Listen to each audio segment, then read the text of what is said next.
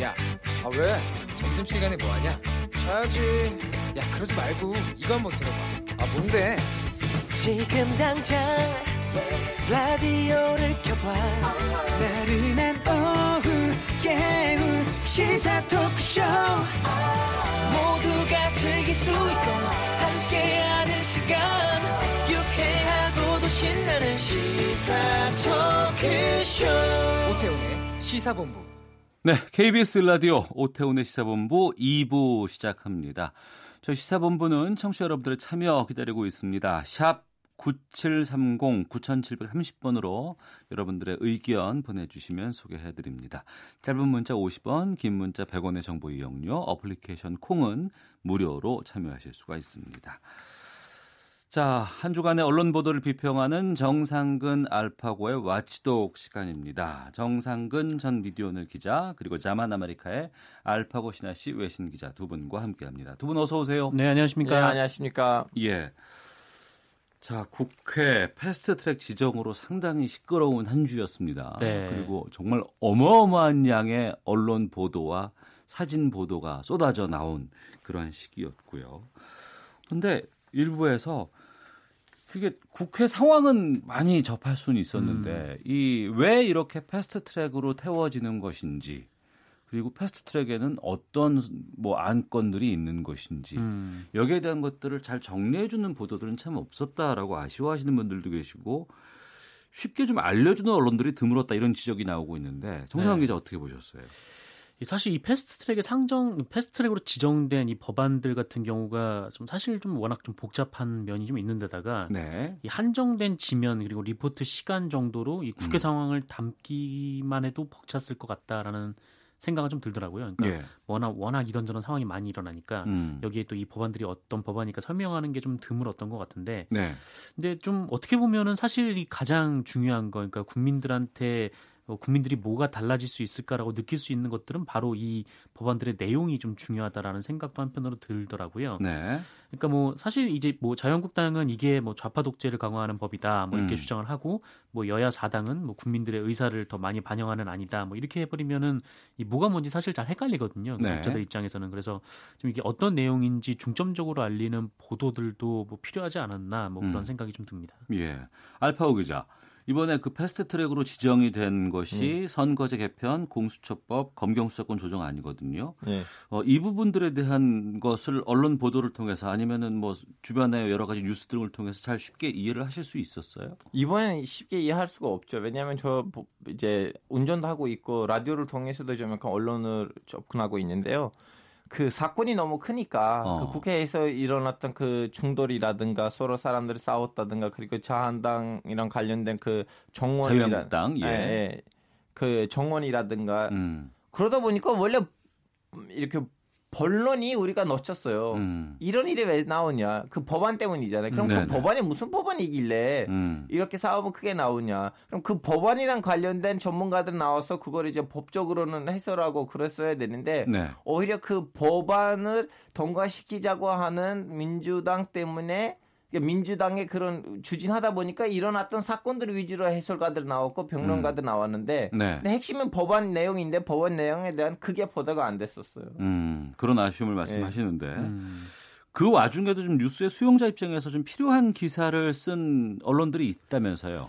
네, 뭐 일례를 들어보면 그 한국일보 같은 경우가 지난달 25일에 이 공직선거법 개정과 관련된 내용을 보도를 했습니다. 네. 그러니까 뭐 선거법이 이렇게 개정이 되면, 그러니까 여야 사당이 도출한 안으로 개정이 되면 한 뭐 정당이 한 10%를 득표했을 때 좀 예전과 지금이 어느 정도 좀 차이가 있을까? 아, 논란 중인 건가? 그 법안을 반영하면 이후에 어떤 일이 발생할 수 있을까라는 것들을 수치화한 거군요. 네, 네, 뭐 그런 어. 것도 보여줬고요.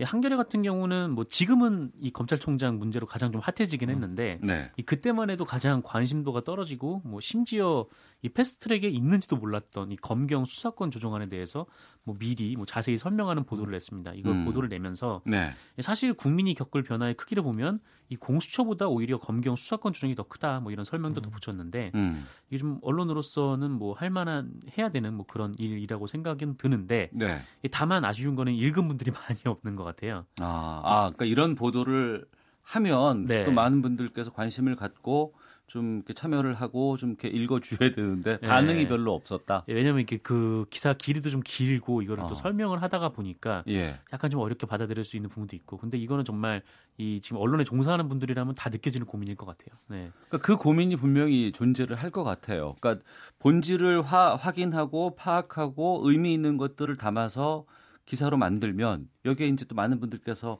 호응을 하거나 반응을 해주면 좋을 텐데 그거보다는 네. 좀 정쟁을 일삼는다거나 양비론이라든가 누가 좀 강하다, 누가 좀 잘못했다라는 이런 보도에 많은 댓글이 달리고 관심도가 높아지는 거. 네, 맞아요. 근데 선생님 그렇게 따지면 대학교 교수들도 더 대, 대학생들 관심 있는 주제로만 강의를 해야겠다는 논리를 펼칠 수가 있는데 언론한테 음. 우리가 돈을 내주는 거는 가끔씩 뭐 연예인들에 대한 밥바라지도 읽고 싶고 음. 근데 이럴 때도 예를 들면 저 같은 사람들이 그렇게 음. 방금 전에 언급하시는 몇 개 언론이 없었다면 도대체 이거 뭐예요 무슨 법이야 했을 땐 답을 못 찾았을 거예요 왜냐하면 음. 국회 홈페이지에 들어가서 그 법안안을 찾아서 읽어보고 그것도 이해하지 못했을 거예요 왜냐하면 너무 고급 언어라 쓰일 거고 네. 언론이 그 에, 그렇게 고급스러운 문구를 가지고 초등학교 4학년에서 대학 당하는 시민의 수준으로 다시 에, 써야 됐는데 그 일을 누군가 항상 해줘야 돼요. 사람들 반응을 하든 말든 간에. 음. 음.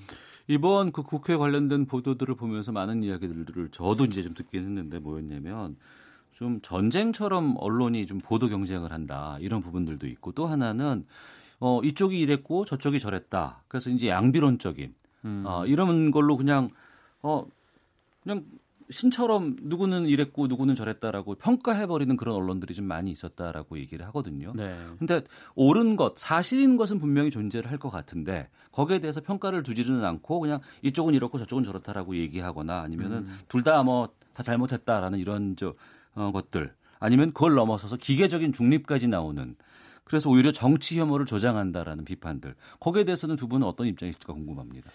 이게 뭐 그러니까 보도를 보면 뭐 저 사람들이 또 싸운다. 뭐 이게 국회를 설명하는 가장 간편한 말이기도 하지만 또 가장 또 부적절한 태도인 것 같다는 생각이 들어요. 그러니까 네. 뭐 자신의 신념에 따라서만 반대하는 법안이 있을 수 있고 그 반대하는 이유는 얘기를 해야겠지만 뭐 그럼에도 불구하고 뭐 최루탄을 터트리는 행위라든가 아니면 패스트 트랙으로 뭐 법적으로 조치를 하는데 여기에서 반대하는 행위라든가 뭐 이런 부분에 대해서는 뭐 비판을 해야 하는 거라고 생각을 하거든요. 근데 음.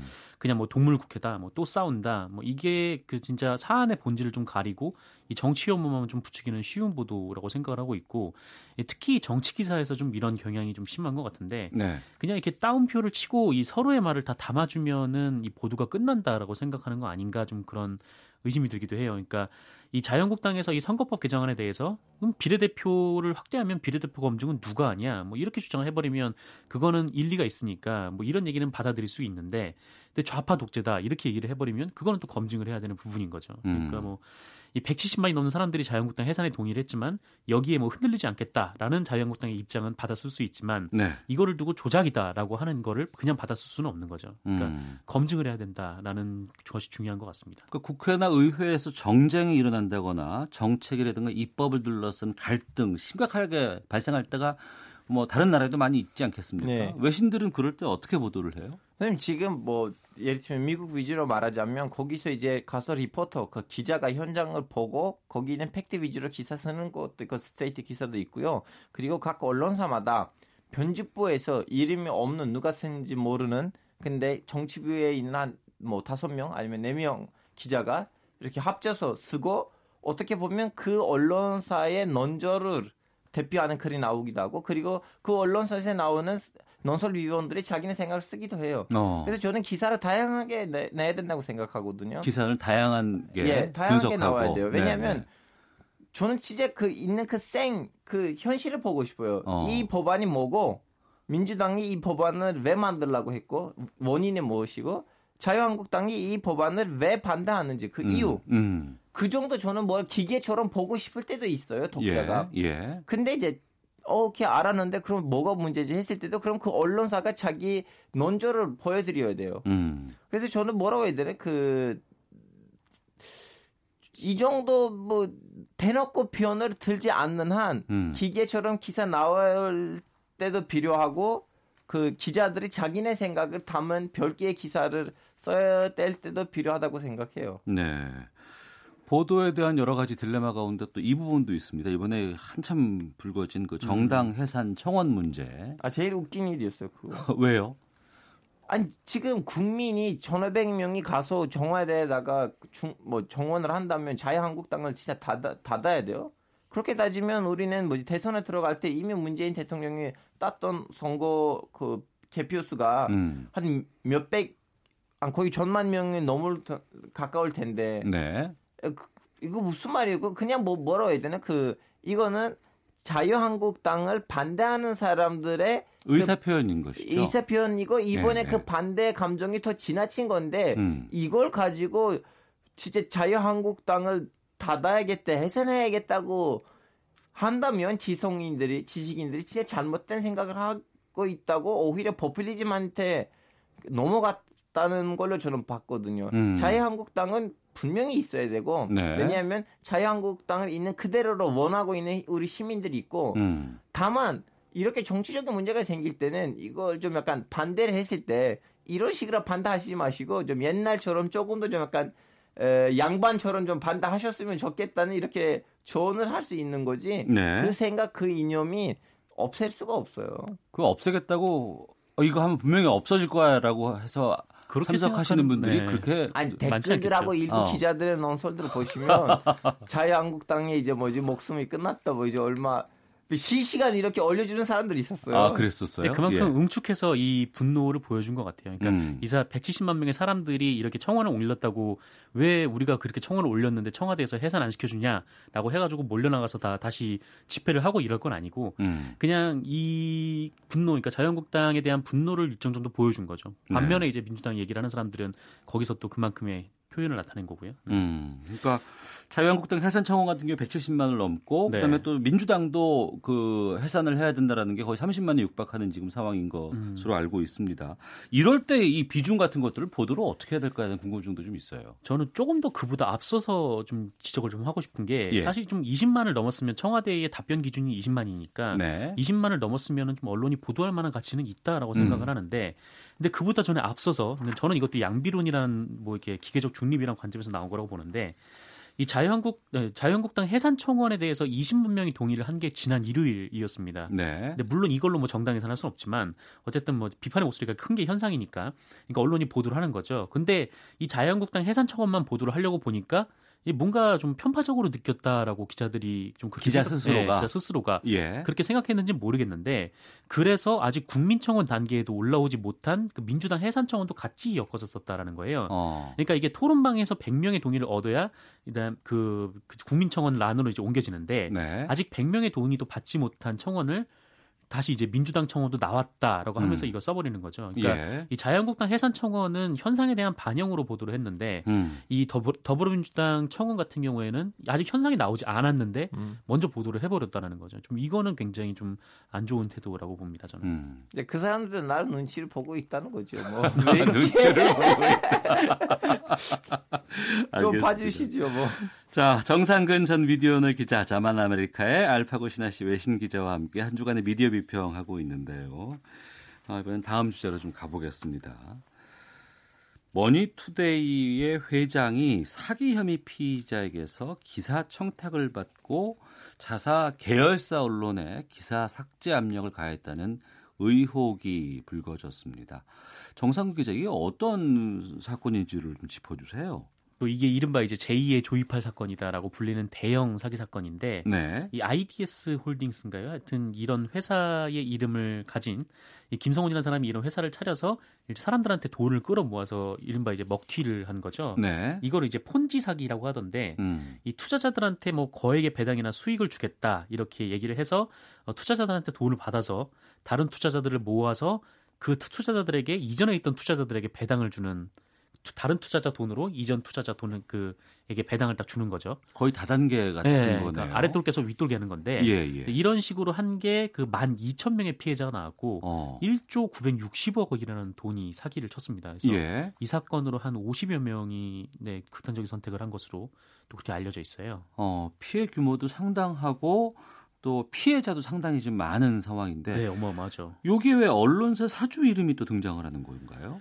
그러니까 이런 겁니다. 그러니까 이 IDS 홀딩스라는 만, 그 거라는 걸 만든 사람이 김성훈이라는 사람인데 네. 이 김성훈이 일종의 로비스트를 IDS 홀딩스의 회장으로 앉힌 다음에 예. 이 사람과 카톡을 계속 주고받아요. 근데 카톡에 주고받은 내용이 그러니까 뭐- 로비스트를 회장으로 앉혔다. 네네. 예. 카톡을 계속 주고받는데 이 로비스트가 어떤 역할을 하냐면 그러니까 뉴스원에서 관련된 보도를 계속했습니다. IDS 홀딩스와 관련해서 어. 이건 사기 좀 짙은 좀 그런 거고 물론 피해자가 좀 나오고 있고 예. 이런 보도들을 연이어서 했는데 이 로비스트라는 사람이 뉴스원의 간부급 관계자들을 만나고 이 나중에는 뉴스원의 모회사 격인 음. 이 머니투데이 그룹의 홍성근 회장하고 뭐 밥도 먹고 뭐 골프도 치고 뭐 다 했고 막 그런 얘기를 쭉 해요. 네. 그래서 그 거기서 이제 여기서 이제 홍성근 회장을 만나서 뭐 기사를 내려달라라고 요청한 것이 이 정황으로 드러나 있고 음. 실제로 뉴스원에서 그 기사가 사라져 버렸습니다. 그래서 어. 이게 홍성근 회장의 이름이 제기가 됐고 피해자들이 이제 고발을 하겠다라고 나선 상황이죠. 예. 앞서 지적하신 그 뉴스원이라는 곳은 통신사잖아요. 통신사입니다. 네. 그러니까 연합뉴스가 이제 나라에서 이제 하는 하는 곳이고 네네. 여기는 민영 토- 뉴스 통신사인가요? 네, 민영 뉴스 통신사입니다. 뉴시스 다음에 한국에서 탄생한 두 번째로 민영 통신사예요. 그 음. 뉴시스도 지금 그 머투 그룹의 홍성근 회장이 소유주예요. 아 그래요? 네. 아 그러면 통신사가 우리나라에는 연합뉴스가 있고 네. 니- 그리고 뉴시스가 있고 뉴스원이 있는데 네. 뉴시스와 뉴스원 이 두 통신사 모두 머니투데이 그룹 소속의 회사인 거예요. 네, 뉴시스는 별도 법인이었는데 어. 그때 자본이 좀 자본 잠식이 이루어져서 좀 회사가 어려워져서 예. 홍성근 회장이 인수를 했습니다. 뭐 아, 그, 그래요? 네, 그 외에도 이제 머니투데이가 뭐 기본 베이스고 네. 이 MTN이라고 머니투데이 방송 음. 네, 경제 전문 방송인데 여기도 가지고 있고요. 그다음에 이 프리미엄 경제지라고 회원들한테 구독료를 받고 네. 고급 경제 정보를 제공하는 뭐 더벨이라는 매체도 가지고 있고 이 정치 전문 매체인 더 300이라는 매체도 가지고 있습니다. 네. 우리 언론 사업을 진짜 제대로 하면 또 돈을 벌 수가 있구나. 그러니까 그야말로 언론 언론 사업이 되네요 이게. 네, 그렇죠. 어. 언론 미디어 그룹이죠, 일종의. 예. 근데 이제 여기에 사주라고 볼 수 있는 머니투데이 그룹의 홍성근 회장이 기사 청탁의 역할을 했다. 아니면 기사 삭제에 요구를 했다. 이런 것들이 지금 드러나고 있다는 것이죠. 정황이 드러난 것이죠. 정황이? 예. 알겠습니다. 근데 이 언론 사주라고 얘기를 하면 일반 기업의 오너가 있고 이런 네. 것과 다르게 네. 이게 어, 이 사주의 역할이라든가 권한에 대해서는 좀 우리가 그 사- 생각을 해보거나 고민을 해봐야 될 것 같거든요. 음. 알파오 기자는 어떻게 판단하세요? 아 저도 어떻게 보면 지금 언론 사주가 있는 데서 일하고 있는데 네. 당연히 우리 그 뭐라 회장님 같은 분의 생각이나 아니면 친구 관계가 우리 언론사에 영향을 미칠 수밖에 없어요. 근데 음. 그분 도 전직 기자였기 때문에 네. 그 기자 윤리로 그 관계를 필터링하고 음. 기자 윤리를 넘어가지 않는 것을 우리는 안 실어주거든요. 왜냐하면 가끔씩 그 이제 우리 회장님의 친구들 와서 부탁을 했는데 아 이거는 기자로서 하기엔 힘든데 나는 매장 당할 것 같은데 뭐 이렇게 하면서 좀 약간 상대방의 마음을 기분 좋게 하고 거절을 하시는데 네. 제복 저는 일단 이분 그 홍 사장님 누군지는 모르겠어요. 근데 음. 이분이 이 정도로 큰 언론사를 끌고 다니고 있는 상황에서 이 정도로 이런 정탕을 하기에는 왠지 보도를 잘못 받은 걸까 그 직근들이 잘못 설명을 해서 음. 쉽게 넘어가지 않았을까 싶어요. 왜냐하면 이건 진짜 큰 일이거든요. 음. 아무리 나는 뭐 언론사 회장이야 나 돈을 받으면 마음껏 기사를 삭제할 수 있다 그렇게 쉬운 결정이 아닌데 이분이 모를 수도 있어요. 음. 이 기업이 원래 그런 기업인지를 모르면서 해줄 수도 있어요. 네. 예. 이 IDS 홀딩스라는 기, 기업에 대해서 이 뉴스원에서 특정 기자가 계속해서 파고드는 기사를 썼는데 이 기사 내용 그리고 제목만 봐도 이 기사가 어떤 기사인지 알 수 있어요. 그러니까 이게 뭐 사기를 친 사기 혐의가 짙은 회사라는 걸 알 수가 있거든요. 근데 음. 이 자사 기자 자사 소속의 기자가 이, 이 회사가 굉장히 부적절하고 잘못되고 사기를 치고 있다라는 기사를 쭉 썼는데 그거를 알고도 관계자들을 만났다 혹은 모르고 만났음에도 불구하고 그 이후에 이 사람의 얘기를 듣고 기사를 삭제한 정황이 있다면 그거는 굉장히 좀 심각한 문제죠. 그 내부 기자 양심 고백도 있었다면서요. 근데 뭐 그 해당 기자 같은 경우에는 뭐 그냥 그뭐 양심 고백이랄 것까지는 아니고 음. 자기가 봤을 때는 문제가 없는데 왜 기사가 내려갔는지 모르겠다 이런 어. 얘기를 했었고 예. 이 다만 그 지난 2001년부터 10년간 이 조만간 해고 네, 당할 거예요. 음. 이 머니투데이 소속 기자였던 음. 이 박응식 기자라는 분이 이그 기자회견에서 이제 얘기를 했는데 네. 이 머니투데이 그룹은 뭐 다단계 금융 사기꾼과 손을 잡았다 뭐 이렇게 네 얘기를 하기도 했었습니다. 예. 언론 사주가 앞서서도 기자 네. 윤리에 기, 이제 이제 기대서 이제 얘기를 하거나 여러 가지 판단 같은 것들을 요구할 수 있다라고 말씀하셨는데 언론사주가 잘못된 길을 가거나 잘못된 강요를 하거나 선택을 했을 때 구성원들이 또 언론인이잖아요. 그렇죠, 그렇죠. 이걸 바로잡을 방법은 어떤 게 있다고 회사가 보세요? 작으면 그거 진짜 바로 잡히거든요. 저 지금 일한 지 1년 넘었는데 우리 음. 회사에서 그런 일들이 좀 좀 있었는데 작으니까 아 회장님 그거 그런 거 아니에요. 그 사람들 사기꾼이에요. 아 그래? 아 나 몰랐네 하고 바로 뭐라고 해야 되나 다 이제 가라앉기 하고 우리는 이상한 일이 벌어지지 않지만 근데 지금 방금 전에 말씀하다시피 그 언급했던 그 회사들이 너무나 대기형 회사들이고 음. 그렇게 회사가 몇 개이고 일하는 기자들 많을 거고 와서 한 명이 아 사실은 우리 직원 때문에 우리 회사에서 이상한 일이 생겼는데 니네들의 그 자회사 기자가 그걸 바로 잡았나요? 근데 우리는 원래 착한 회사예요 하고 그분도 그때 믿었으면 바로 밑에 있는 사람한테 야 이런 기사가 있는데 그거 다 내려놔 하면 이제 회장으로부터 왔고 그 사람도 아마 모를 거고 음. 대형 회사에서 일어날 수 있는 너무 쉬운 일이에요. 그때 아. 이제 기자들이 강하게 나가야 돼요. 예. 아무리 회장님에서 내려온 지시이더라도 끝까지 강하게 나가야지 그 언론인으로서의 그 업무를 끝까지 하고 있다는 거죠. 청상훈 기자는요. 이 신문 같은 경우는 그런 경우가 잘 없는데, 그러니까 뭐 방송사처럼 이제 음. 공정보도위원회라든지 이런 기구를 좀 법적으로 강제해서 구성을 하도록 그래서 이 그 편집에 대한 어떤 부분들을 뭐 그냥 간부나 아니면 사주가 결정하는 게 아니라 이 기자들과 함께 논의할 수 있는 테이블을 좀 만들면은 좀 많이 나아지지 않을까 네. 네, 그런 생각이 듭니다. 네. 어, 알파오 기자. 예. 언론은 독자를 위한 겁니까? 사주를 위한 건가요? 이제 독자가 없으면 사주도 없어지죠. 음. 그러니까 그런 그 견제 장치 아니면 그 내부 안에서의 어떤 여러 장치 같은 것들을 좀 어, 반드시 좀 갖춰 놔야 되지 않을까라는 생각이 좀 드네요. 네, 좀 언론이라는 게 아무래도 공익성이 있을 수밖에 없다 보니까 음. 이 다른 회사들도 뭐 노조 결성의 자유가 있지 않습니까? 근데 예. 어쨌든 언론은 거기에 더해서 이 보도에 관한 한 좀 여러 명이 검증을 함께 할 수 있도록 음. 그런 기구를 좀 마련해야 될 것 같습니다. 알겠습니다. 주간 미디어 비평 와치도 정상근 전 비디오 오늘 기자, 자만 아메리카의 알파고 신하 씨 외신 기자 두 분과 함께했습니다. 두 분 말씀 고맙습니다. 고맙습니다. 감사합니다.